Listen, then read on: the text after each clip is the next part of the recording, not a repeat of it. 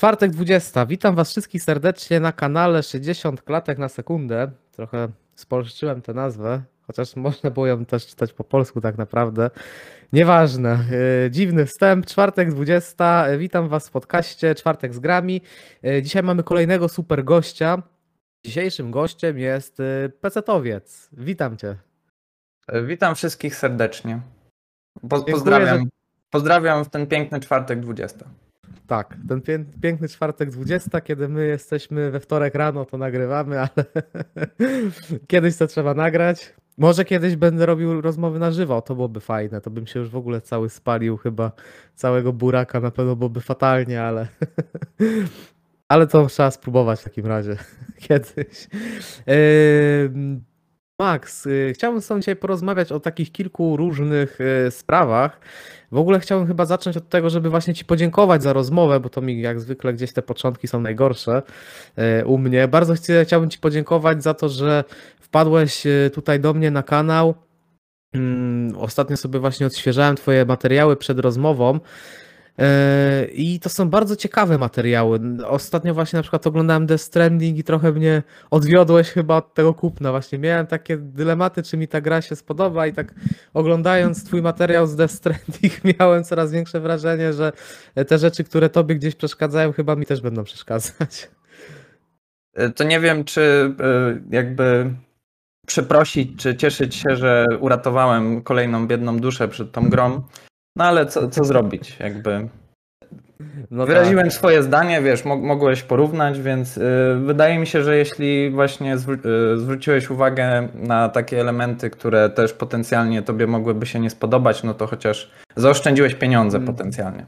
No i czas. No tak, to prawda. To prawda. No, generalnie trochę nie lubię, jakby jak kiedy fabuła jest troszeczkę zbyt przekombinowana. Nie mam problemu, żeby to była jakaś ambitna fabuła. y, Natomiast no gdzieś ten jakiś tam poziom przekombinowania i jakiegoś rozłożenia akcentów, no to to też y, odgrywa rolę. Ale chciałbym z tą pogadać dzisiaj na trochę inne tematy.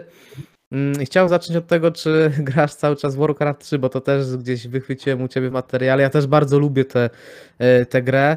Natomiast z tego co kojarzę, y, ty pewnie będziesz lepiej to wiedział, to Warcraft 3 jest tylko już dostępny w tej wersji y, Reforged, tak? Y, Już nie można pograć tą klasyczną wersję, chyba że z płyty gra się czysto na komputer, to chyba wtedy można ewentualnie jeszcze.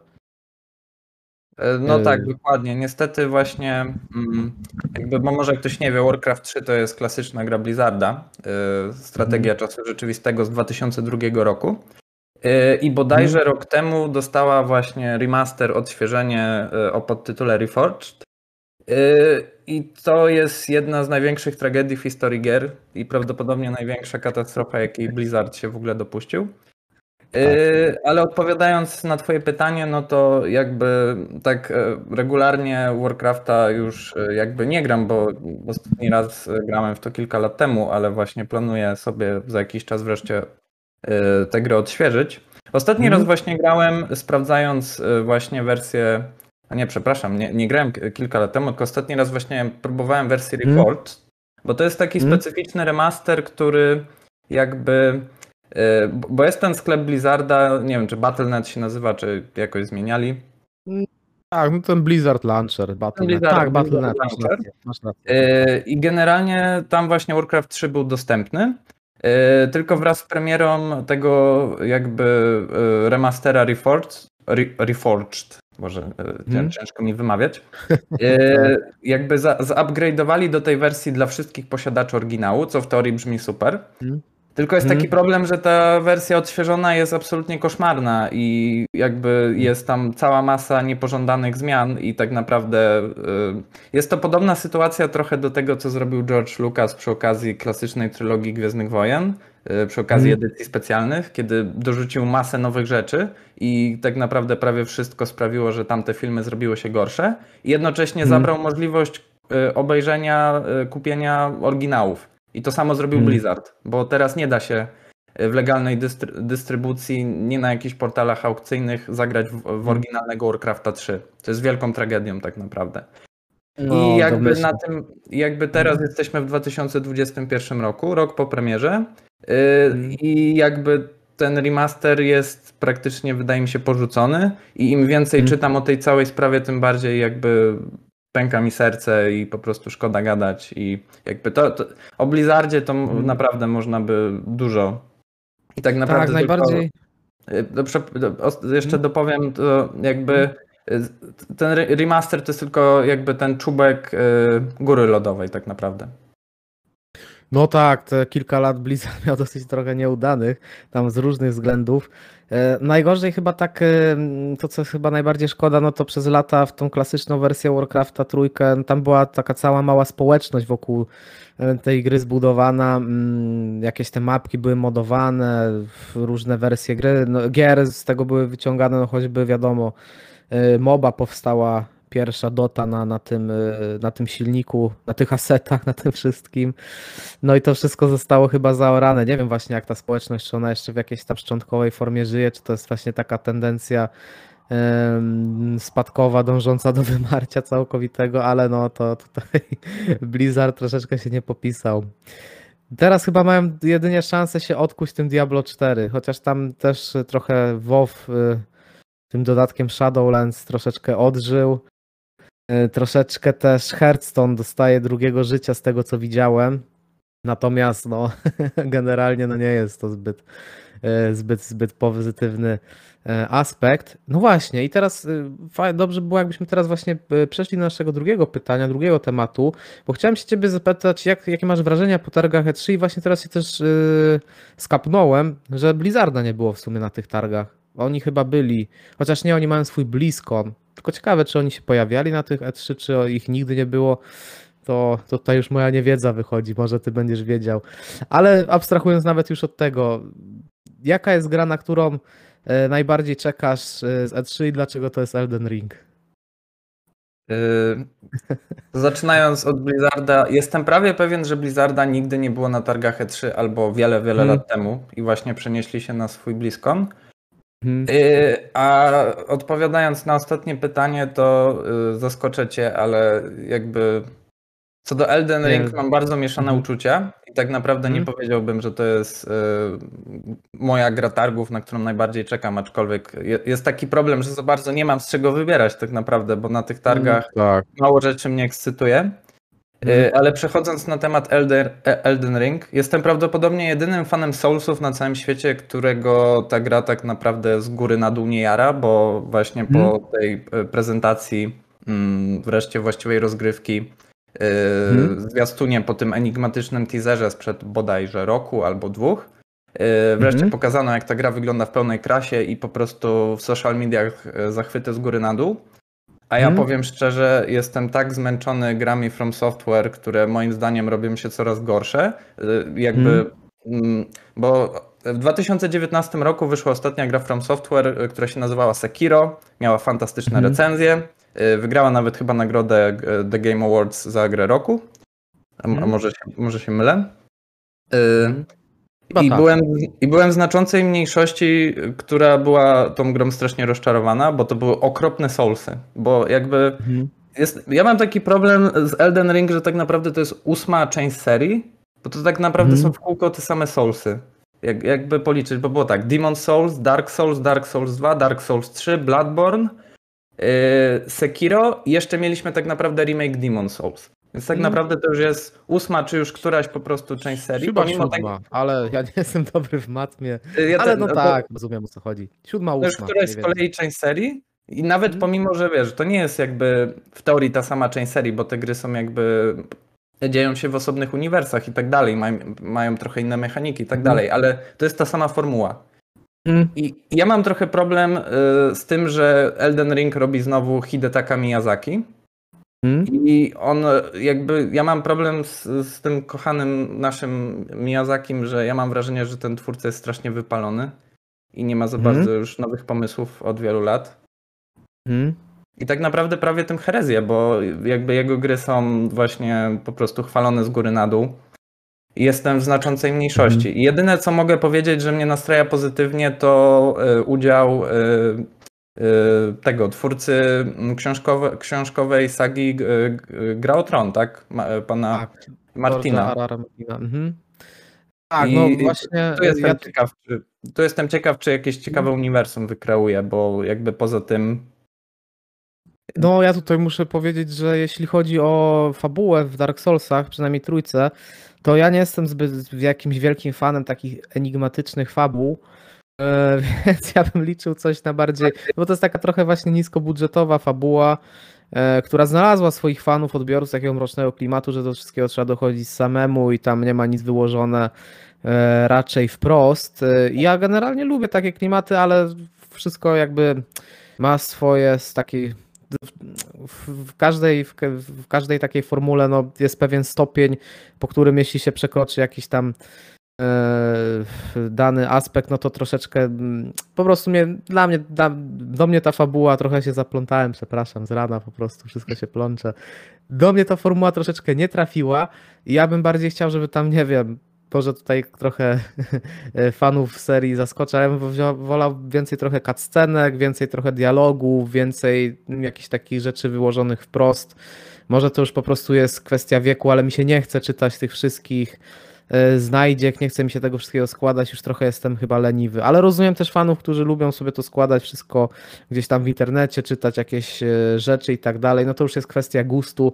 Ja bym wolał też, żeby tutaj ta fabuła była bardziej jednak taka filmowa, żeby w ogóle gry szły w stronę e, w jakby przedstawiania fabuły właśnie w sposób filmowy, bo tam już jest tak naprawdę doświadczenie zebrane przez lata, jak te fabuły konstruować i dobrze by było to coraz mocniej zaszczepiać, na przykład tak jak w Red Dead Redemption 2, gdzie dla mnie to jest taki wyznacznik, jak powinna być fabuła poprowadzona, żeby ona była zrobiona tak e, w sposób filmowy i bardziej bym wolał więcej, żeby gry te, tą drogą podążały niż e, innymi, bo ten, ten aspekt filmowy jest jeszcze tak trochę mało zagospodarowany.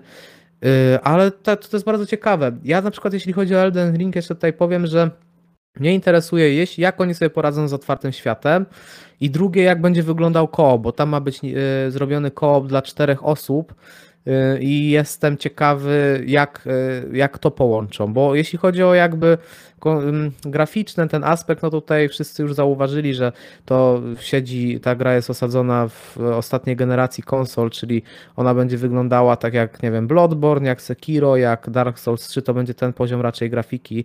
Tutaj nie będzie wielkiej rewolucji, ale jestem ciekawy, jak oni sobie z tym poradzą.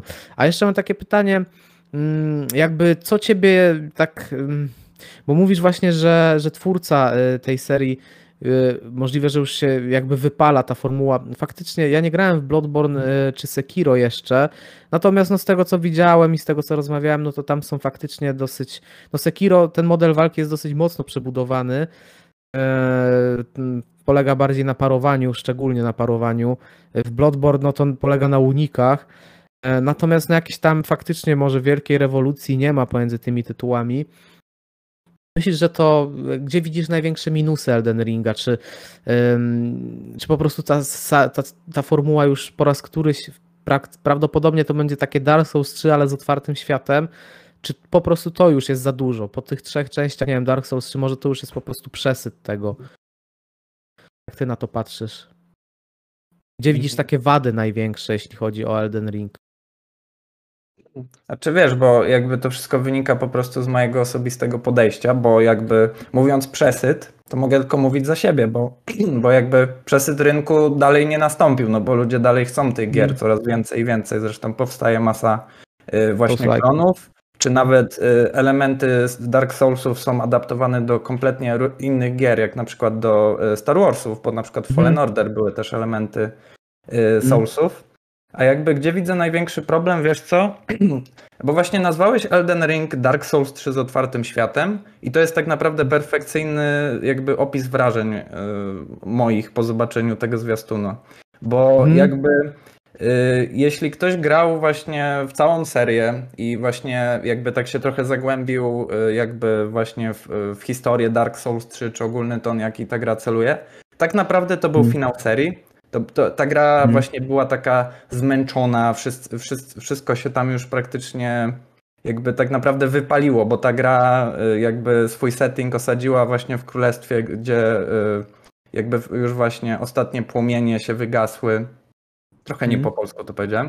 Y, Bo A, jakby spoko. tak naprawdę finał Dark Souls 3 się dzieje na y, jakby mm, popiołach. Ca- cała gra się w- kręci wokół właśnie jakby wypalania ognia, że to już jest koniec, już po prostu wszyscy, wszyscy już byli zmęczeni i, i, i, czuć, i, i podczas grania czuć było, że już twórcy byli zmęczeni tą formułą i tak po prostu wszystko doszlifowali w tym Dark Souls 3, że to już jest finał, kończymy, koniec. I Mhm. potem jakby jest taki problem, że twórcy dalej y, jakby idą w tą formułę jakby udając, że to nie są Soulsy, ale tak naprawdę to są Soulsy i ja jestem pewien, że Elden Ring będzie udawało, że nie jest Soulsami, bo właśnie będziemy mieli Mhm. otwarty świat, będzie eksploracja, będzie kop, Mhm. aczkolwiek kop to już był w Soulsach wiele razy, więc myślę, że to będzie wyglądało podobnie. Y, Mhm. i tak naprawdę jedyne, co mnie bardzo ciekawi, to jak połączą formułę Soulsów z otwartym światem, bo to jest moim zdaniem nie do połączenia, bo jeśli, Mhm. jeśli wrzuciłbyś do Dark Soulsów taki otwarty świat, nie połączone ze sobą lokacje, y, wiesz, z różnymi przejściami, skrótami i tak dalej, tylko po prostu otwarty Mhm. świat w stylu, nie wiem, Zeldy, Assassin's Creed'a, Wiedźmina i tak dalej, no to jakby Mhm. tempo kompletnie się wy, wy, wytraca, a, a z kolei też właśnie mm, Tak. y, widziałem newsy, że właśnie Elden Ring być może nie będzie Soulsami o tyle, że ta gra nie będzie taka trudna, więc jakby Mhm. jeśli odejmiesz ten pierwiastek y, formuły Soulsów, to co naprawdę, to, co, to co tak naprawdę ci zostaje? To zostaje ci RPG w, otwartym świecie. I okej, tak, który tylko co w tym unikalnego tak naprawdę, więc y, tu mam Mhm. taki problem, że wiesz, z jednej strony chciałbym zobaczyć y, From Software, które robi coś kompletnie innego. Coś kompletnie innego, bo ja uważam, że Hidetaka Miyazaki jest naprawdę wybitnym twórcą i tak naprawdę mnie frustruje, że tak naprawdę mm, sam się ogranicza. Bo Mhm. chciałbym taki podać inny przykład y, sprzed lat. Y, Był taki twórca Michel Ancel, który zrobił fantastycznego Raymana 2. I jakby po tym sukcesie, zamiast y, zrobić Raymana 3, którego oddał in, właśnie innemu studiu, zrobił Beyond Good and Evil. Zupełnie inna gra z innym podejściem, jakby y, dalej posiadająca pewne cechy właśnie charakterystyczne dla tego reżysera, ale jakby zupełnie jakby fundamentalnie różna i przez to tak samo dobrze y, zapamiętana przez graczy jak Rayman 2. I tutaj mam Mhm. właśnie problem, że Miyazaki tak naprawdę obecnie będzie zapamiętany tylko za Soulsy. Bo jakby Mhm. do, do tego się sprowadza jego twórczość. I mam też taki problem, że przez to From Software nie daje do głosu, mm, jakby nie daje innym reżyserom też jakby tworzyć gier, bo tak naprawdę wszystkie te ich ostatnie gry to jest Miyazaki, Miyazaki, Miyazaki. Ich ostatnia gra to Mhm. e, nie wyreżyserowana Blood- przez Miyazakego. Dark Souls 2 chyba, no nie? Dark Souls, je- jeszcze była poboczna gra na VR, no ale to ciężko mówić, że jakby mało osób tak naprawdę Tak. o tym słyszało. E, No ale było to Mhm. Dark Souls 2, które przez graczy jest e, uważane za najgorszą część serii, a co zabawne jest najlepiej oceniane, więc tutaj jest taki trochę dysonans. No i od tego czasu w kółko robi to Miyazaki. Mhm. Jakby, no, no, no, no fajnie, w sensie, kurczę. I, i wiesz, ja mam taki, ten... to jeszcze, jeszcze dopowiem. Ja mam taki problem, że właśnie wszyscy wokół są zachwyceni, tylko nie ja. Bo ja wierzę, że Miyazaki mógłby robić jeszcze lepsze rzeczy. Mhm. No tak, jako fan gatunku to może faktycznie, no ja powiem ci, że jeśli chodzi o Souls-like, to ja lubię tą formułę, ale na przykład y, jeszcze nie dokończyłem Dark Souls 3, gdzieś tam wysiadłem, natomiast dużo po, po, pokończyłem y, Souls-like'ów, jakiś tam Mortal Shell y, i tego typu gierki. Mm, y, Remnant from the Ashes, czyli bazujące na tych mechanikach, więc ja jeszcze nie mam takiego przesytu właśnie e, jego twórczością, ale faktycznie jeśli popatrzeć na te, zestawić te wszystkie tytuły, no to tam do jakiejś wielkiej rewolucji nie dochodzi. Najbardziej oryginalnie wygląda Demon Souls, który tak naprawdę jest remake'iem i ta graficzna formuła faktycznie też odświeża e, cały ten świat, przynajmniej jak to widziałem e, na gameplayach, bo jeszcze nie miałem okazji zagrać Demon Souls, e, ten, ten najnowszy na PS5. Mm, I może faktycznie tutaj troszeczkę na pewno jest rozczarowanie, że y, ta gra będzie jeszcze na te stare generacje, bo mm, no Znaczy, taka- ją też długo robią, trzeba wziąć pod uwagę, bo oni jeszcze przed Sekiro ją zaczęli tak naprawdę. no na pewno ten silnik, nie wiem na jakim oni silniku, gra, y, silniku robią tę grę, natomiast e, to jest chyba jakiś autorski albo capcomowy silnik, więc na pewno będzie go trzeba rozbudować pod otwarte światy. Nie jestem pewny, czy to nie jest ten sam silnik, bo tak przynajmniej jest ten feeling podobny, jak, e, który jest wykorzystany w Monster Hunter, ale nie jestem pewny, tutaj mogę gadać głupoty.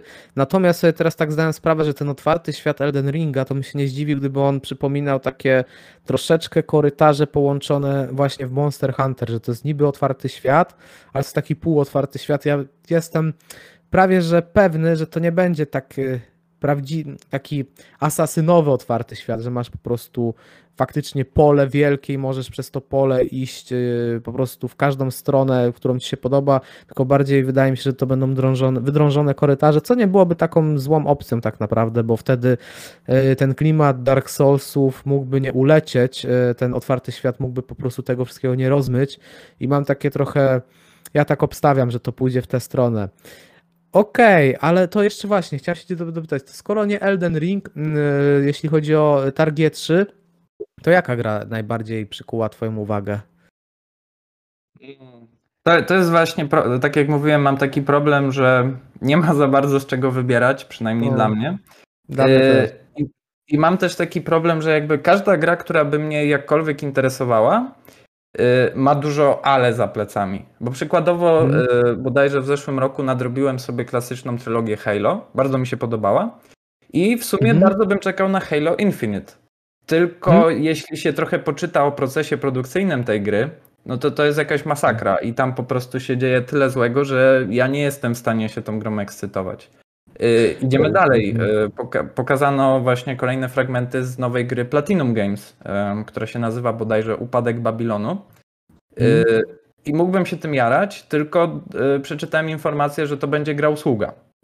Co hmm. brzmi bardzo źle. Idziemy dalej. Mhm. Pokazano Strażników Galaktyki gierkowych. Właśnie mhm. na podstawie właśnie no komiksów, ale bardziej pewnie właśnie na, na, bazie sukcesu filmów Marvela. Ja uwielbiam filmowych Strażników Galaktyki. I, tem, I tą grą bym się autentycznie jarał, Gdyby nie to, że wcześniej wyszli Avengersi, którzy byli grą usługą i którzy hmm. y, spotkali się z masą krytyki, więc ja nie jestem w stanie zaufać teraz twórcom. Wiesz co, słyszałem coś, że podobno mają mniej stronę y, looter shootera i Nie, właśnie y, zapowiedzieli, że, ma być, że to ma być liniowa przygoda, hmm. ale wiesz, to dalej jest to Square Enix, które tak. na tych Avengersów trochę jednak Wiesz, taką markę. No powiem ci, myślę, że na premierę na pewno nie warto kupować, bo bardzo możliwe, że będzie nieskończona. Gry od Square Enix mają tą tendencję też, że na premierę one mają bardzo duże problemy. Także na pewno mo, mo, to jest mo, ewentualnie może warto dać szansę, ale na pewno gdzieś dopiero może po miesiącu, może po pół roku. Czy na tak pewno poczekam na recenzję, bo jeśli będą, wiesz, mm. hura optymistyczne i po prostu będą zachwalać ludzie z, z góry na dół, no to super, tak. to ja jestem za, więc y, jakby to jest trochę podobna sytuacja co do, y, jakby jak zapowiedzieli y, Fallen Order, Mhm. No wiesz, tą grę Respawn właśnie mm, od Electronic Arts i wiesz, nie ufasz Electronic Arts, ale chciałbyś mhm. tą singlową przygodę w kosmosie, więc tak trochę hmm. trzeba uważać, trzeba obserwować, tak, czy może to wypali, czy nie. Y, ale y, to w zasadzie to cię zaskoczę. Chyba grą, która wydaje mi się najciekawsza, to jest. Bo, bodajże na konferencji Microsoftu zwiastun pokazano gra, która już powstaje wiele lat y, i się nazywa Atomic Heart, bodajże. I to hmm. jest w zasadzie rosyjski Bioshock. Jakby tyle wystarczy, żebym był zainteresowany jakkolwiek. Tak, faktycznie wygląda to bardzo ciekawie. Też to przykuło moją uwagę. Mhm. No, poza tym, no nie wiem, mam się jarać Stalker kolejną 2 może. Y, słucham? Może Stalker 2? Jeszcze y, też dobrze wyglądał. Nie jestem fanem y, tych Stalkerów starych, trochę drewniane były. Znaczy, wiem, że mają swoich fanów i tak dalej, ale... Mm.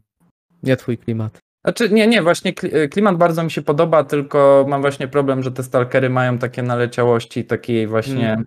mega topornej europejskiej gry. Hmm. No ale może Stalker 2 będzie super, no zobaczymy. Więc faktycznie. Ale no tutaj jeszcze ci tak wejdę w słowo, że faktycznie no te targi, no ja też e, szczerze mówiąc, to ciężko w ogóle właśnie powiedzieć o jednej grze, o na to czekam, tak, no okej, okay, no ja mam ten Elden Ring, mnie to jednak, y, dla mnie to jest ciekawe, jak oni sobie poradzą z tym otwartym światem, ale no tak to to, uf, no trzeba przyznać, że też miałbym problem, no ja chyba Elden Ring i Stalker 2 i ten Atomic Hearts, i Jeszcze, jeszcze chcę złożyć zażalenie, że było mi bardzo Mhm. przykro po konferencji Ubisoftu, bo nie było ani Raymana, ani Beyond Good and Evil 2. no właśnie. No na Raymana to trochę osób z takich, z tych lat 90., czyli właśnie mniej więcej nasze roczniki to pewnie czekają. Bo tak to to. Ale ciekawe właśnie, czy w ogóle jeszcze będzie jakiś, e, będzie próba ratowania tej marki. Ja powiem ci, że już troszeczkę nie liczę. Już się z tym pogodziłem chyba, że to już jest koniec Raymana. No, mi też się wydaje, że już ten Ubisoft raczej już nie, nie robi takich gier, bo Tak. je, jeśli, jeśli przyjrzeć się katalogowi Ubisoftu, to są praktycznie same gry usługi. Więc- Tak, teraz i bardzo kopiowane i te formuły są. Grać po prostu Asasyny, Watch Dogs, The Division, ale no można podzielić to na gry stawiające na ten, na- ten czas osadzony w przeszłości, czy jakaś tam starożytność, średnio- średniowiecze i gry teraźniejsze i to jest... y, One są w różnych czasami Ja ci powiem, że ja ci powiem, że nie miałbym problemu właśnie z tymi grami, co wymieniłeś, bo właśnie na przykład bardzo lubię Assassin's Creedy. Nie mam problemu z tym, że The Division istnieje. Ludzie w to Mhm. grają, podoba się, jest spoko. No tylko, Ja tylko żeby też Ubisoft robił inne gry.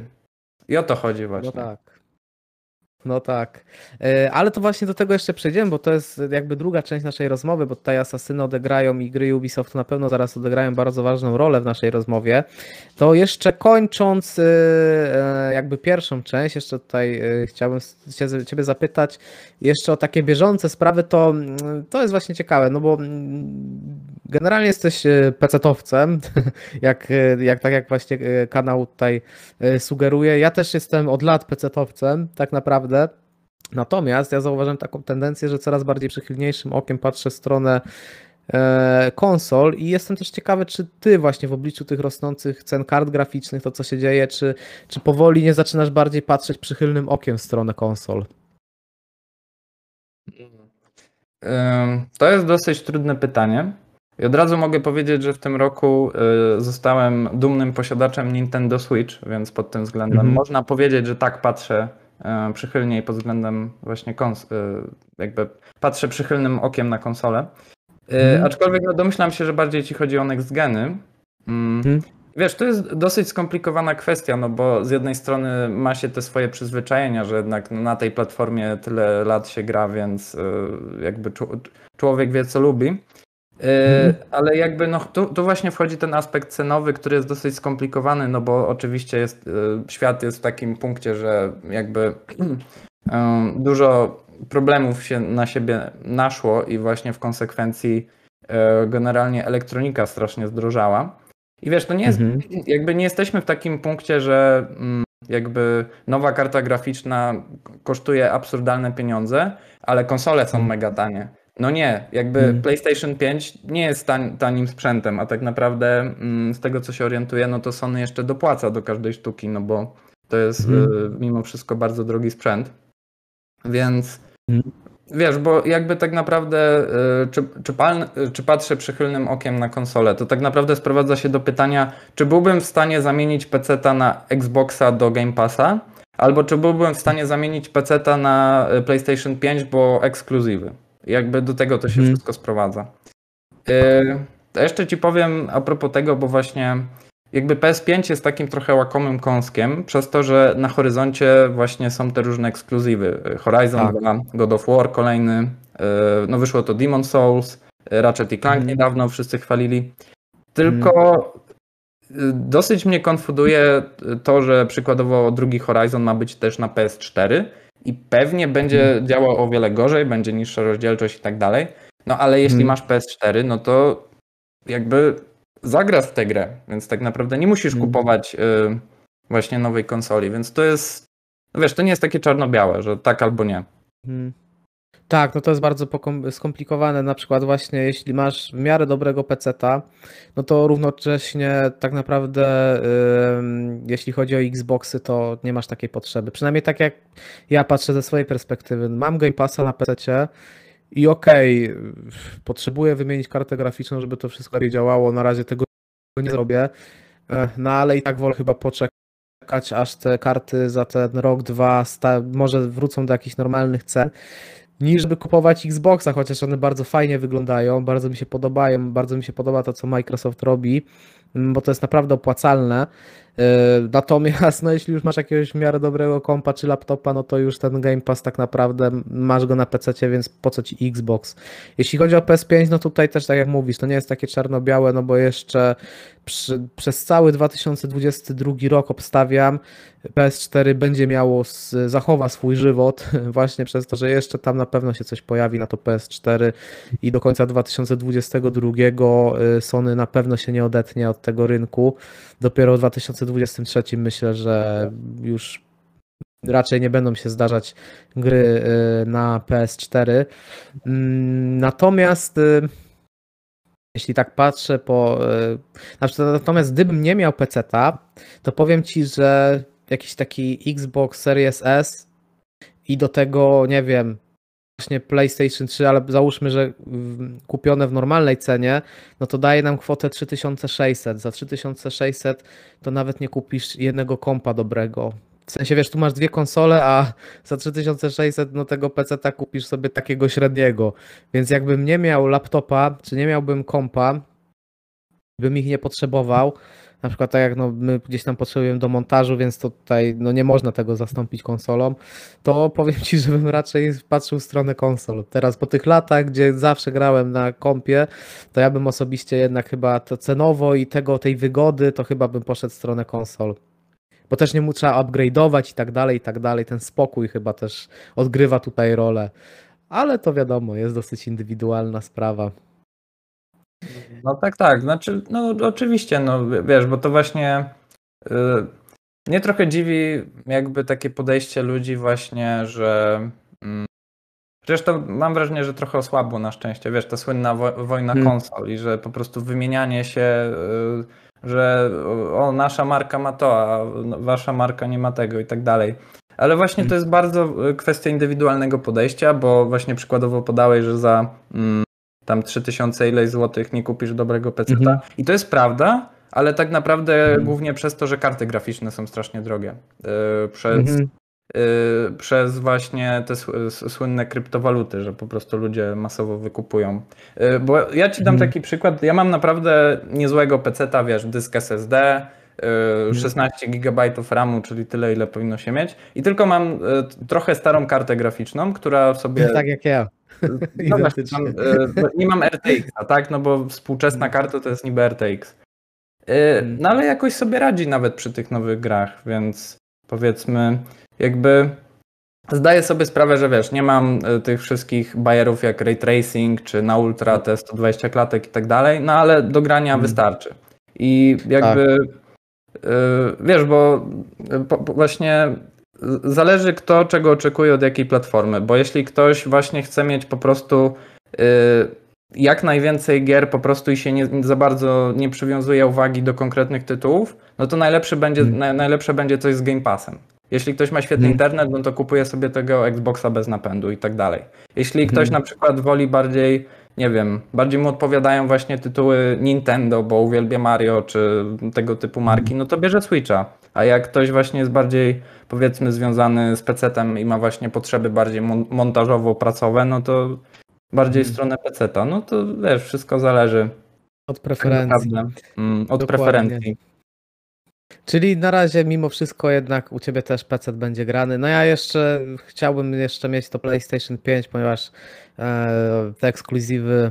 Mm, no i ta perspektywa taka, że przez te kilka lat może faktycznie będzie problem z tą kartą, więc jakieś takie powiedzmy lepsze gry, fajnie by było pograć w takiej wysokiej jakości, to jeszcze tu będę polował. Mnie, mnie też odrzuca od PS5 raz, że jeszcze dostępność. Mhm. Y, Dwa, że ceny, ceny nowych gier są absurdalne, bo kosztują te 300 Tak. złotych. Tak, to jest chore. No, Mhm. więc jakby to, no to jest duża czerwona lampka.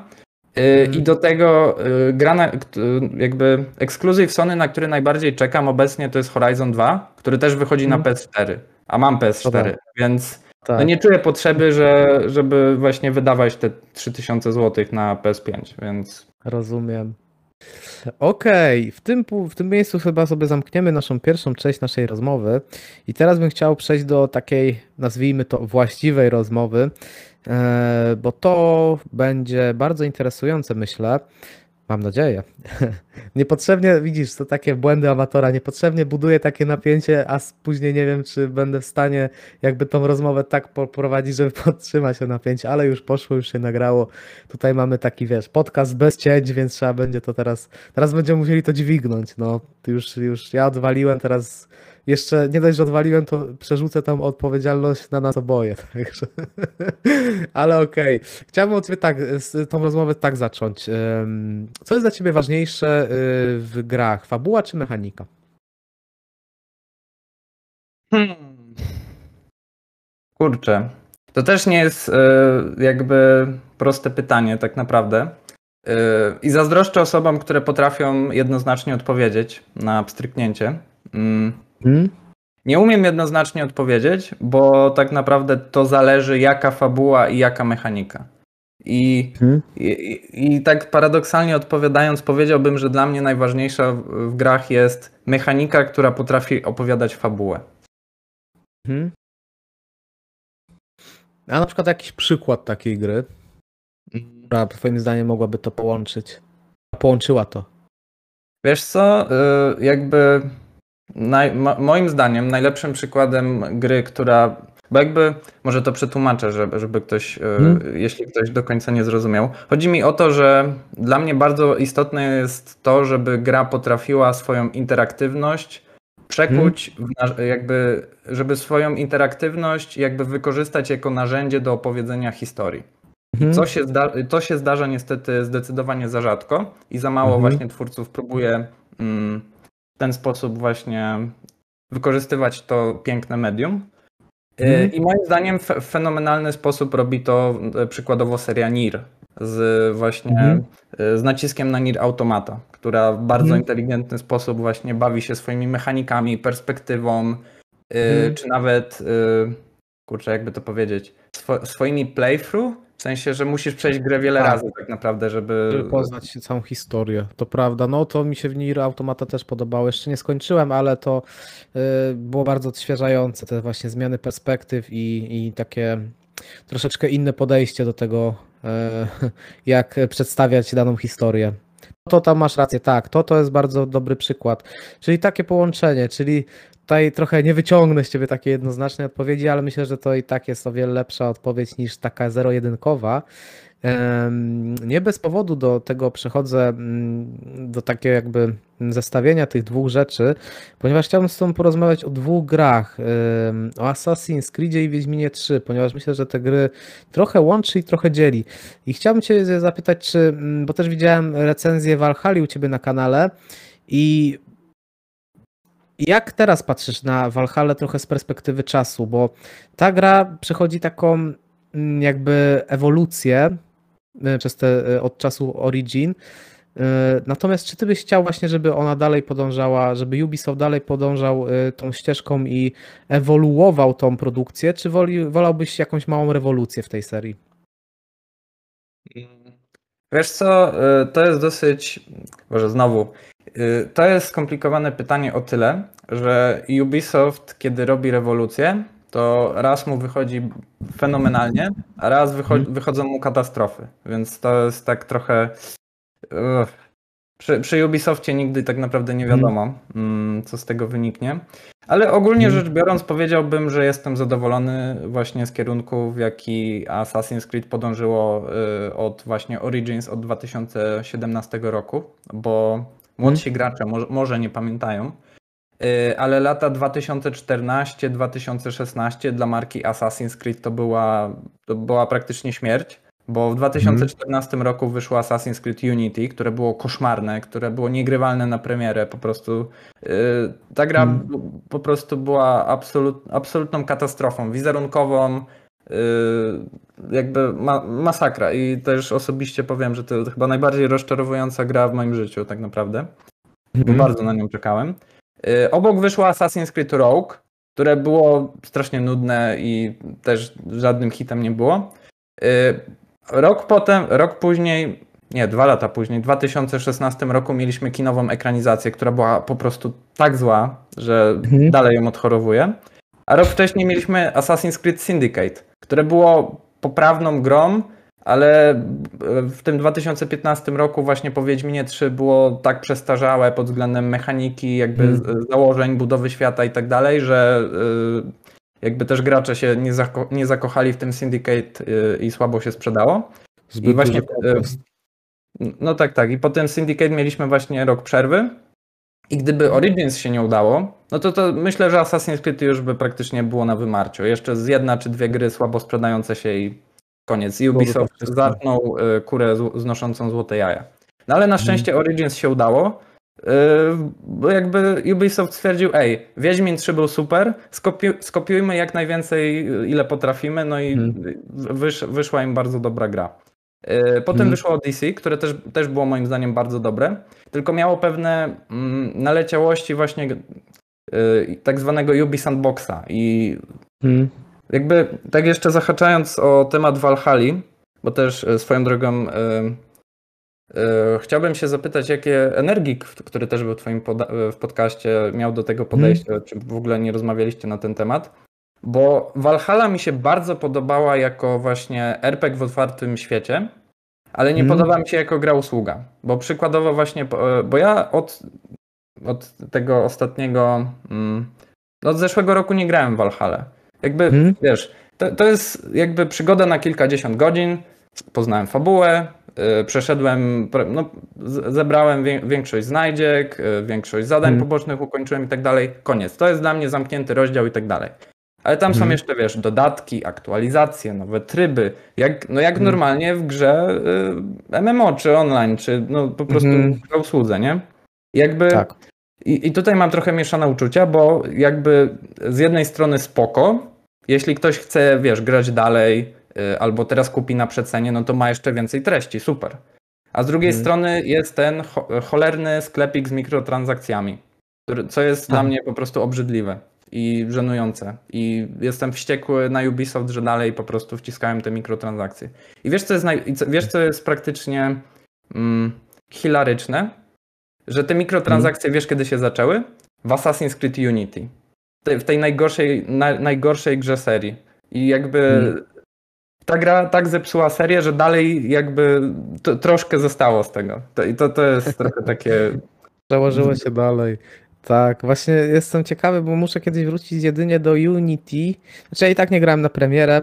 mm, Natomiast y, tam jest jedna taka ciekawa rzecz, bo tam Ubisoft próbował wrzucić dużo NPC-ów na, na, na scenę i jestem ciekawy właśnie jak to wygląda.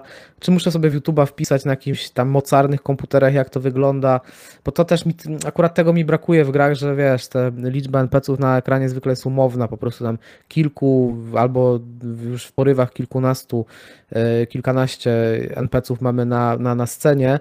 I, a, a tam Ubisoft próbował taki duży eksperyment zrobić właśnie, żeby wrzucić bardzo dużo tych NPC-ów, co tam się zbugowało i w ogóle posypało. Natomiast jestem ciekawy, jak to, jak to właśnie wygląda po latach. Chyba teraz na tam wersję, na wersji PC y, Asasyna to może wyglądać całkiem nieźle. Ale to taka ciekawostka tylko. Tutaj troszeczkę e, uciekłem od tematu.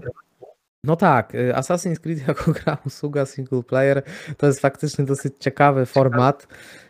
Ym, Tutaj to chyba też jest mocno powiązane z Uplayem, czyli tym abonamentem miesięcznym za Ubisoft, za, za właśnie za dostęp do katalogu gier. Tutaj chyba Ubisoft w tę stronę mocno kombinuje, żeby przytrzymać e, po prostu, zbudować sobie bazę trochę jak Microsoft tych użytkowników. Mm, Także wydaje mi się, że to też jest mocno powiązane jedno z drugim. Także tak, to jest taka ciekawa perspektywa. E, To faktycznie tutaj z Energikiem tego nie poruszyliśmy, że, że tutaj to Assassin's Creed Valhalla, no to to już jest taka, takie trochę właśnie, to jest ciekawe, bo Assassin's Creed jako gdyby to było MMO, to byłoby jedno z lepszych MMO, ponieważ no te mechaniki ma takie single playerowe, może nie jakieś super doszlifowane, ale jednak, ale to jest takie trochę, zaraz trochę MMO single player, to taki nowy podgatunek można powiedzieć. Nie wiem, czy się E, zgodzisz. Znaczy, Znaczy, wiesz co, termin MMO single player tak naprawdę funkcjonuje od y, premiery gry, która się nazywała Dragon Age, Dragon Age Inkwizycja, która wyszła w 2014 roku. I właśnie Tak, ludzie się nabijali, Mhm. że y, tamten Dragon, Dragon Age miał formułę zadań i właśnie questów, jakby to było Mhm. MMO. Co kompletnie się właśnie gryzło z tą formułą, że wiesz, to jest przygoda w otwartym świecie i gracz jest wybrańcem i tak dalej.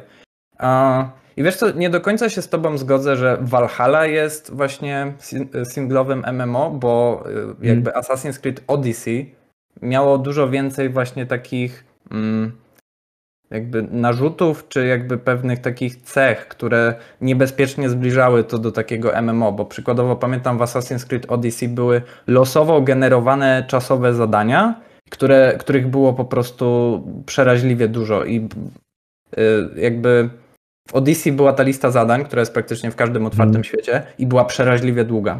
Y, W Valhalla to na szczęście bardzo mądrze skompresowali do tego, że tak naprawdę lista zadań to masz y, quest główny i może ze dwa inne i jakby wszystko, wszystko inne tak naprawdę jest bardziej organicznie wkompono- wkomponowane w świat gry i przez to w Valhalla właśnie bliżej się gra y, do czegoś, co przypomina bardziej właśnie singlowe doświadczenie, że wiesz, po prostu poznajesz ten świat. Y, Mhm. Bo jakby ja mam taki problem, że kiedy mam tą nakładkę gry online, że cały czas po prostu gra mnie szturcha, że jeszcze to, jeszcze to, wiesz, aktualizacje dzienne, dzienne jakieś rzeczy do zrobienia i tak dalej, to jakby rozbija mi to kompletnie imersję i też chęć mojego zaangażowania, bo ja od razu powiem, że nie cierpię gier, które się nie kończą. I dlatego nie gram właśnie w te wszystkie gry usługi i staram się tego unikać. I właśnie Assassin's Creed jest najbliższy tego i dalej mi to jakby uwiera pod wieloma względami. A tym bardziej mnie to uwiera, bo y, poza tym uważam właśnie Valhalla, Odyssey czy Origins za bardzo dobre gry. I chciałbym, żeby Ubisoft z tego zrezy- zrezygnowało, no ale obawiam się, że w tym są za duże pieniądze po prostu. No tak, prawdopodobnie tutaj już wyczuli, wyczuli interes. E, Chciałbym zrobić taki mały przeskok, ponieważ w jednej z recenzji, w sumie teraz też przed chwilą o tym rozmawialiśmy, e, że Wiedźmin 3 zrobił na tobie w dniu premiery takie bardzo duże wrażenie i jestem ciekawy, czy dalej Wiedźmin 3 jest dla ciebie takim pewnego rodzaju wyznacznikiem i czy twoja perspektywa na tę grę się zmieniła teraz po latach, jeśli ją jakoś od sobie odświeżałeś, czy, czy ona nadal zajmuje takie miejsce dla ciebie jak e, w dniu premiery? Wiesz co, właśnie już od jakiegoś czasu nosi mnie, żeby właśnie wrócić do Wiedźmina 3, bo ja ostatni raz grałem w dwa... Kiedy wyszło, wyszedł dodatek Krew i Wino? 2016, nie? Chyba, powiem, nie pamiętam. Nie No to powiem ci, nie pamiętam. 2016 bodajże. I wtedy Mhm. właśnie skończyłem ten dodatek i to była taka, wiesz, wielka przygoda, mm, w której spędziłem setki godzin, bo zresztą Wiedźmina 3 chyba dwa razy przeszedłem. I wiesz Mhm. co, jakby to jest y, jakby kwestia mm, dosyć problematyczna o tyle, że jakby na fakt, że Wiedźmin 3 zrobił na mnie takie wrażenie, złożyło się wiele czynników i choćby jednym z kluczowych był to, że Jezu, ta gra wyszła ile? 6 lat temu, nie? To byłem To już 6 lat, tak. kiedy jesteśmy znacznie młodsi, to y, jakby jesteśmy, łatwiej nam się czymś zachwycić, może tak to wyrażę. Mhm. Jakby Tak. też Wiedźmin 3 też trafił o tyle dobrze, że jeszcze właśnie nie przeszedłem tylu gier, nie poznałem tylu narracji i tak dalej i wtedy gra Redów po prostu zrobiła na mnie takie piorunujące wrażenie, że w ogóle, wiesz, że gra wideo przez tyle po prostu godzin może dać ci tyle, wiesz, narracji, postaci, momentów, emocji, Mhm. y, niesamowity świat, który po prostu y, czuję, chciałbyś, żeby był prawdziwy, bo jest tak niesamowity pod wieloma względami. Y, I wiesz, dalej po tylu latach ja z Wiedźmina 3 pamiętam tyle momentów, tyle questów, tyle właśnie dialogów, y, no muzyka i no, zresztą, wiesz, chwalenie Wiedźmina 3 w Polsce to, to, to jakby, come on, no, co to robić w zasadzie, nie? Tak, to I, jest więc, dosyć... y, i, I wiesz co, i tak naprawdę głównie dlatego jakby nie chwalę się tym, że wiesz, ej ludzie, grajcie w Wiedźmina 3, bo zdaję sobie sprawę, że jakby to się mija z celem, bo albo już ludzie grali i też y, tą grę uwielbiają tak jak ja, albo grali i im się nie podobała z różnych powodów, no albo po Mhm. prostu się nie interesują, więc jakby nie mam takiej potrzeby właśnie wyrażania swojego zachwytu i wolę właśnie gadać o innych grach. Ale wiesz co, z perspektywy czasu właśnie Mhm. doceniam nie tylko to, jak Wiedźmin 3 wpłynął na mnie, ale też na całą branżę, bo bez, być może gdyby nie Wiedźmin 3, to Assassin's Creed by y, teraz nie istniał tak naprawdę, bo właśnie Origins No, dużo wzięło z Wiedźmina. Masz rację, E, no w takiej formule to chyba na pewno by nie istniał. Chyba raczej sami by na to nie wpadli. Przynajmniej no, no tak. tak, tak. I, I też właśnie uwielbiam y, po latach to, że tak naprawdę Wiedźmin 3 podniósł poprzeczkę dla innych właśnie dużych studiów. Przykładowo BioWare, które no... Nie, nie, os- ostatnio trochę się tym Mass Effectem y, odreperowali, tym remasterem, no ale Mhm. Mass Effect Andromeda, no to trochę wyglądało słabo y, w porównaniu.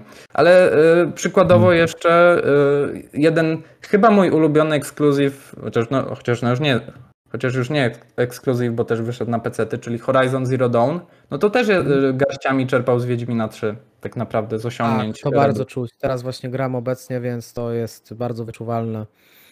Mm, Max, mam do Ciebie takie jeszcze właśnie y, pytanie, jeśli chodzi o Wiedźmina, a tak naprawdę, czy chciałbyś zobaczyć Wiedźmina 4 właśnie, teraz z takiej, z tego, też z perspektywy tego, jak wiemy, jak sobie poradził Cyberpunk i możliwe, że CD Projekt Red może będzie chciało właśnie iść w tę stronę, żeby wejść znowu w buty tam, gdzie odniosło największy sukces. E, Jeśli tak, to jakie byś miał oczekiwania od tej produkcji? Co byś chciał? Może miałbyś jakieś, jakieś zmiany? Może jednak były jakieś wady w Wiedźminie 3, które na tyle były uciążliwe, że chciałbyś, żeby były wyeliminowane w Wiedźminie 4? Czy może widzisz jakiś taki potencjał, że czegoś zabrakło, coś można było zrobić więcej w trójce? Wiesz co, ja bym przede wszystkim chciał, że e, jakby, e, bo temat Wiedźmina 4 jest jakby czysto sobie gdybamy, bo tak naprawdę ta, ta gra na razie nie istnieje, nic Tak, takiego nie, nie zapowiedziano i tak dalej. E, Więc poza oczywiście dodatkami do c- cyberpunka, no to może, można sobie właśnie tak pogdybać. I wiesz co, Mhm. moja pierwsza odpowiedź jednoznacznie brzmi nie, nie chciałbym. Tylko to Mhm. jest, wiesz, to jest taki syndrom, czy chciałbyś e, dostać kontynuację tej doskonałej, wspaniałej, uwielbianej przez ciebie gry, która ma zamkniętą opowieść i tak dalej. No to wiesz, część mnie chciałaby, bo hej, chcę więcej Wie- Wiedźmina, a z drugiej strony Mhm. nie, nie chcę, nie psujcie mi tego. W sensie, wiesz, Mhm. jest taki właśnie problem z różnymi kontynuacjami po latach, że wiele z nich jest rozczarowująca, a jednak a czasem wyskakuje taka, która udo- udowadnia, że jest sens tego typu rzeczy robić. Więc Mhm. y, wiesz co, pierwsza moja prośba, jeśli, jeśli faktycznie CD Projekt Red kiedyś miałby robić tego hipote- hipotetycznego Wiedźmina 4 czy jakiś inny podtytuł, proszę, niech będą nowi bohaterowie, jakby ten Mhm. świat jest na tyle właśnie bogaty, pojemny i można w- nim opowiedzieć całą masę historii, już zostawmy Geralta. Tylko właśnie to jest też Mhm. problem, że bardzo ciężko by było zostawić Geralta, bo Wiedźmin jest jednoznacznie utożsamiany z Geraltem i też e, choćby, choćby to, że mm, jest e, Netflixowy serial, który myślę, że przy drugim sezonie też e, osiągnie coraz większą popularność. Więc Tak. Pewnie Redzi za kilka lat by też chcieli może do tematu wrócić. Piąć się do tego. Mhm. Wiesz, y, trochę mnie cieszy to, że przy Cyberpunku, pomimo tego, że moim zdaniem to świetna gra, dostali trochę po łapach. Jakby nie, nie Mhm. sami pracownicy, mi chodzi o firmę ogólnie. Mm. Więc y, no myślę, że nie, nie dostaniemy tego zbyt y, szybko, no ale Wcześnie. myślę, że słuchaj, tak naprawdę, y, bo y, powiedzmy, że Cyberpunk był, wiesz, y, świetną premierą, wszystko poszło gładko, nie było żadnych problemów i tak dalej. No to teraz byśmy Mhm. czekali na, do, na, wiesz, na dodatki. Jeden, dwa, może nawet Mhm. trzy. Pewnie by był, wiesz, tryb multiplayer zapowiedziany i tak dalej. I Mhm. pewnie za, nie wiem, 4 lata byśmy tego Wiedźmina 4 czy kolejną grę w uniwersum mogli dostać. No ale teraz to ja taki pewny bym tego nie był. Patrząc, No, trochę że, jest chaos teraz. no, że jest trochę lizanie ran i wiesz, y, Cyberpunka dalej nie ma w sklepie PlayStation, więc ups. Dzisiaj właśnie taka, taki news, y, tak zanim będzie opublikowana ta, te, nasz podcast, to już prawdopodobnie, że już może wróci, bo w PlayStation, do PlayStation Store można już sobie dodawać Cyberpunka do listy życzeń, więc tutaj już kroki są stawiane, y, także to już jest kwestia czasu raczej, aż ten y, Cyberpunk wróci z powrotem. To taka ciekawostka, bo właśnie przed naszą rozmową y, widziałem newsa na ten temat. Wracając właśnie do takiego już, żeby właśnie domknąć ten nasz cały temat. wolisz obecnie Assassin's Creed Valhalla, który tak naprawdę od Origin bardzo mocno szedł w stronę mm, kopiowania tych niektórych mechanik z Wiedźmina 3, czy jednak Wiedźmin, Wiedźmin 3? Czyli jakbyś miał wybrać jedną grę, jakbyś miał teraz e, zdecydować, czy masz grać w Valhalla czy Wiedźmina 3, a jednej gry ma, ma nie być, ma wyparować. To Valhalla czy Wiedźmin 3? No, przepraszam, nie jest żaden wybór. Oczywiście, że usunąłbym Valhalla i Wiedźmin 3 zostaje. Mm.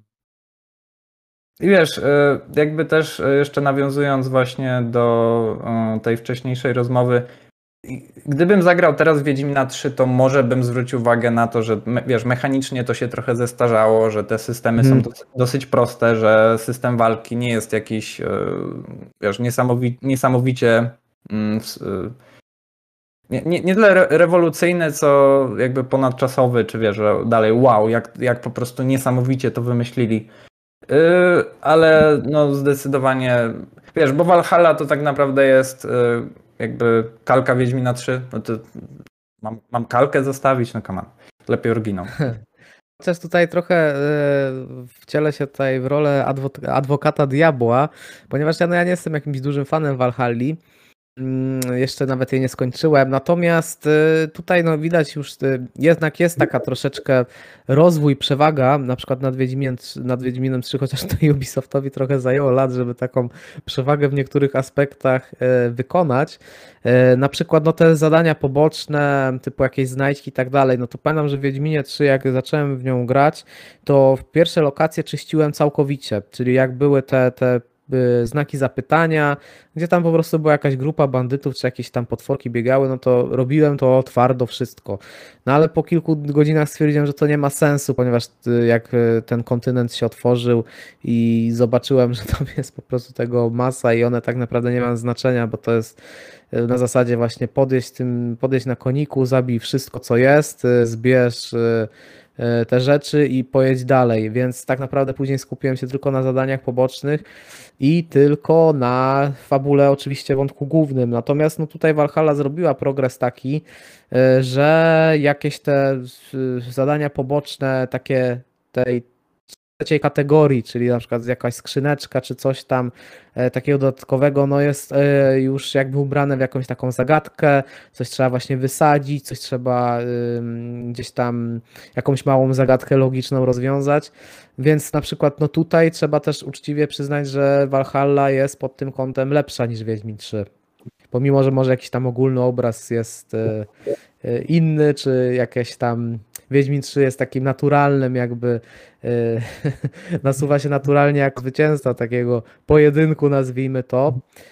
O tutaj Valhalla ma pewnego rodzaju przewagę. Tutaj Ubisoft zrobił krok naprzód. Wiesz, ta przewaga wynika po prostu z tego, że e, Ubisoft spojrzał na e, The Legend of Zelda Breath of the Wild i powiedział: O, hmm. to jest spoko, e, weźmiemy sobie. No i wzięli i hmm. spoko, jakby. Wiesz, bo fakt, że o, tutaj jest ściana kamieni, poszukam tej wybuchowej oliwy. Wow, zniszczyłem mm. ścianę. I wiesz, to też jest powtarzalne na dłuższą metę, ale dodaje takiego mm. trochę jakby tego, że gracz przykładowo nie, nie gapi się non-stop, nie wiem, w minimapę, tylko właśnie musi czegoś poszukać w otoczeniu, coś wykorzystać albo przestrzelić mm. y, y, linę, żeby coś zrzucić. To, wiesz, to są te, to ciężko nawet nazwać zagadką logiczną, tylko takie proste interakcje w świecie. I jakby to jest mhm. tak szczątkowe, że też ciężko Valhalla po prostu z góry na dół chwalić, bo y, też przykładowo na tle właśnie Zeldy, no to to dalej wypada dosyć blado. Y, no ale masz też rację, że wiesz, no Wiedźmin trzyma 6 lat, tak? A Valhalla wyszła no, ponad pół roku temu, więc no trochę Ubisoftowi zabrało czasu właśnie, żeby niektóre elementy e, rozszerzyć, no bo jak na przykład by zestawić właśnie Origins z Wiedźminem 3, no to tam już w ogóle nie ma co zbierać, natomiast no Valhalla jeszcze można, można próbować jeszcze bronić pod pewnymi względami w zestawieniu z Wiedźminem 3.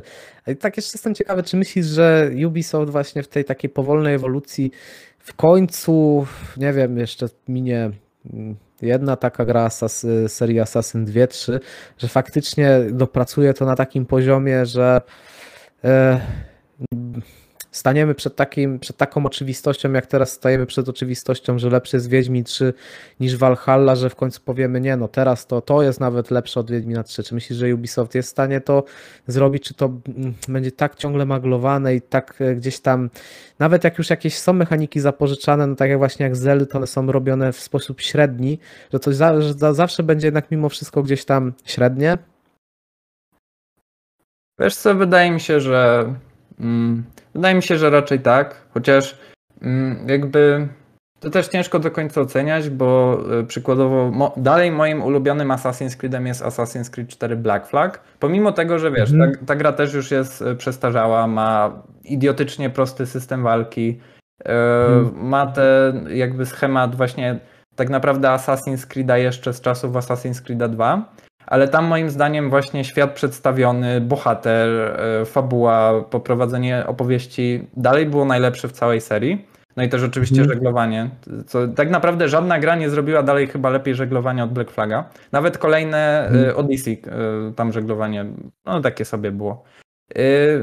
Wiesz, no jakby jest taki problem, że Ubisoft wydaje mi się, że tak naprawdę oni próbują kiedy muszą, bo kiedy spojrzeli, że Syndicate się słabo sprzedało, to okej, yy, musimy się trochę postarać, to wtedy gracze kupią Origins. I jakby wiesz, bo ostatnia Valhalla chyba była, jeśli się nie mylę, najlep- najszybciej sprzedającą się grą w serii. Tak. Yy, Więc wydaje mi się, że mogą zostać przy tym takim bezpiecznym kursie. yy, Taki, wiesz, gra akcji z lekkimi elementami RPG w otwartym świecie i od Mhm. czasu do czasu będą właśnie patrzeć, co u konkurencji wyszło lepiej lub gorzej i będą to po prostu Mhm. adaptować na swój grunt, więc i myślę, że przy tym mogliby zostać zamiast kombinować, bo yy, chce mi się śmiać przykładowo, kiedy ludzie narzekają, że o, Assassin's Creed już nie jest skradanką, kiedyś to było. Assassin's Mhm. Creed był okropną skradanką i kiedy próbował być skradanką, to był najgorszy i był strasznie nudny, a kiedy jest po Mhm. prostu przygodową grą akcji w otwartym świecie, to wychodzi mu chyba najlepiej, więc zostańmy przy tym, naprawdę. Rozumiem, czyli już lepiej niech. No, czyli taka ewolucja powolna. No, ja bym szczerze mówiąc był nawet bardzo zadowolony, bo nie uważam, żeby tutaj też było jakieś, żeby nadal były wielkie pola, ewentualnie no też nie każde studio jest gotowe na rewolucję, nie każdy ma jakąś wielką wizję i nie każdy musi mieć wielką wizję. No ja w tej ewolucji Ubisoftu, tych gier, to jedynie co bym chciał, żeby to było zrobione, no to po prostu wyjście z tej takiej średniawki po prostu, bo mi się kojarzą te gry jednak mimo wszystko ze średniawką, czyli no niby jest wielki otwarty świat, ale ten wielki otwarty świat jak zestawimy z innymi e, tuzami e, otwartych światów, no to wypadają średnio. Jeśli zestawimy walkę, no to zestawimy z jakimiś, nie wiem, właśnie Dark Soulsami, no to wypada to średnio. Jeśli zestawimy jakąś jazdę koniem, jak, tego typu rzeczy za Red Dead Redemption 2, no to wypada średnio. I tak każdym element, który wyciągniemy, czy jak zestawimy fabułę właśnie z Valhalla z Wiedźminem 3, no to Valhalla wypada średnio. I tak właśnie em, jedynie to, co bym fajnie by było, gdyby Ubisoft po prostu e, może poszedł w stronę, mm, żeby podnosić jakość tych gier. To bardzo bym chciał, żeby tutaj po prostu była ta ewolucja, może w tę stronę. Może już faktycznie niech nie kombinują, tylko nawet pożyczają, ale jak już to robią, to żeby to robili e, jak najlepiej tylko potrafią. Bo mam wrażenie, że tego nie robią, tylko jak najlepiej jak potrafią, tylko jest ten cykl wydawniczy i już mają to tak dograne, żeby wstrzelić się tak jak właśnie w ten e, generację nowych konsol. Oni się tak świetnie strzelili z Valhallą i z Legionem i to też spowodowało, że ta Valhalla się tak świetnie sprzedała, bo było mało innych ekskluzywów e, podczas tej zmiany konsol. Nie wiem, czy tutaj Hmm. chciałbyś jeszcze No, coś no dodać tak. Znaczy. Właśnie zastanawiam się, mm, czy, y, bo właśnie mówisz, y, bo to, to tak trochę zwrócę uwagę, że jakby wszystkie elementy jakby w oderwaniu Assassin's Creed'a są średnie, no ale przepraszam bardzo. I co jak co, ale Ubisoft jak nikt w tej branży y, robi wirtualną turystykę, czyli właśnie tworzenie tych światów przez pryzmat właśnie historyczny mimo wszystko. Wiesz, y, Mhm. najbardziej charakterystyczne lokacje, miasta, no No nie powiesz mi, że Hmm. właśnie średniowieczna Anglia mimo wszystko no nie wygląda naprawdę świetnie. I wiesz, w Ubisoftie pracuje Hmm. masa utalentowanych y, właśnie, wiesz, y, artystów, grafików i tak dalej. Po prostu chciałbym, żeby ktoś właśnie z, z silną wizją tam przyszedł i, i wiesz, po, prostu przyszedł na spotkanie tych zarządców i powiedział, ej, robimy, mamy super pomysł, y, spróbujemy coś nowego w tej formule i w otwartym świecie. Ale wiem, że oni Mm. tego nie potrafią, więc niech już małymi kroczkami robią to troszkę lepiej, troszkę lepiej. To, to, to już na Ubisoft to wystarczy.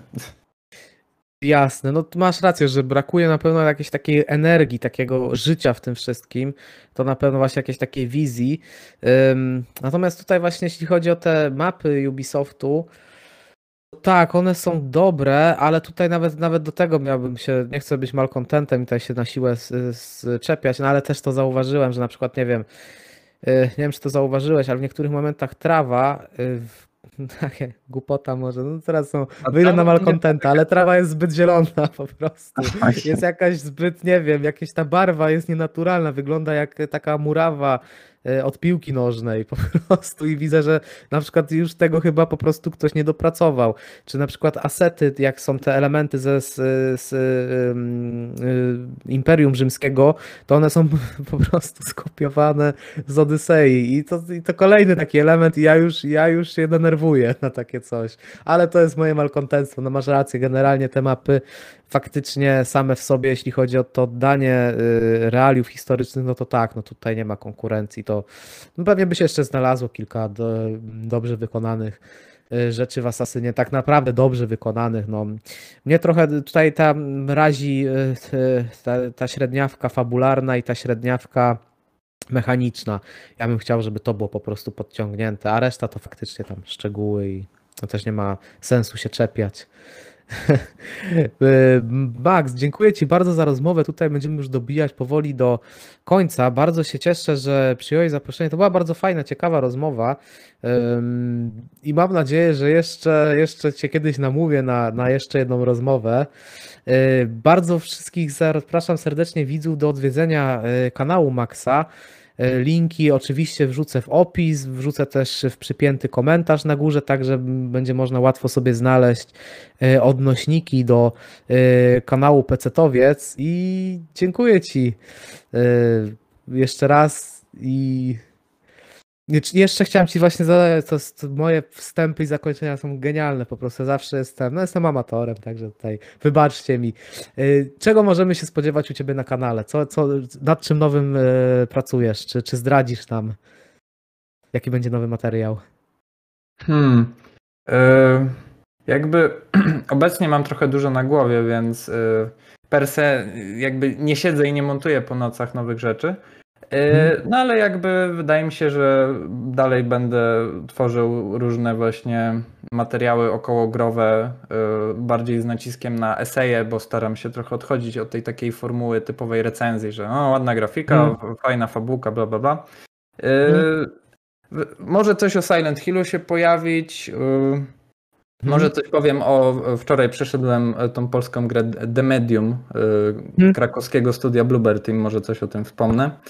Y, I może spróbuję swoich sił wreszcie y, odnośnie jakiegoś filmu, no ale zobaczymy. Więc y, jakieś materiały takie bardziej esejowe, więc jeśli je, jakby. Jeśli kogoś już nudzą kolejne po prostu od y, schematu dukane recenzje, to może coś z, mojego repertuaru zainteresować. Tak, ja bardzo Zachęcam, chętnie jakby, obejrzę. y, Nie mówię, że każdemu się mój styl może spodobać, ale zachęcam chociaż spróbować. Ja jestem bardzo ciekawy, bo ja też nie robię recenzji na kanale, ponieważ też myślę, że tego jest po prostu już za dużo. Jest tyle kanałów recenzenckich, że to już chyba trochę nie ma sensu. Także ja jestem bardzo ciekawy. mm, W takim wypadku Twoich materiałów nowych przynajmniej będę miał z kogo skopiować, jak w razie czego, jeśli mi się spodoba. To bezczelnie ukradniemy na nasz kanał. Nie, no żartuję. Nie jestem aż taki.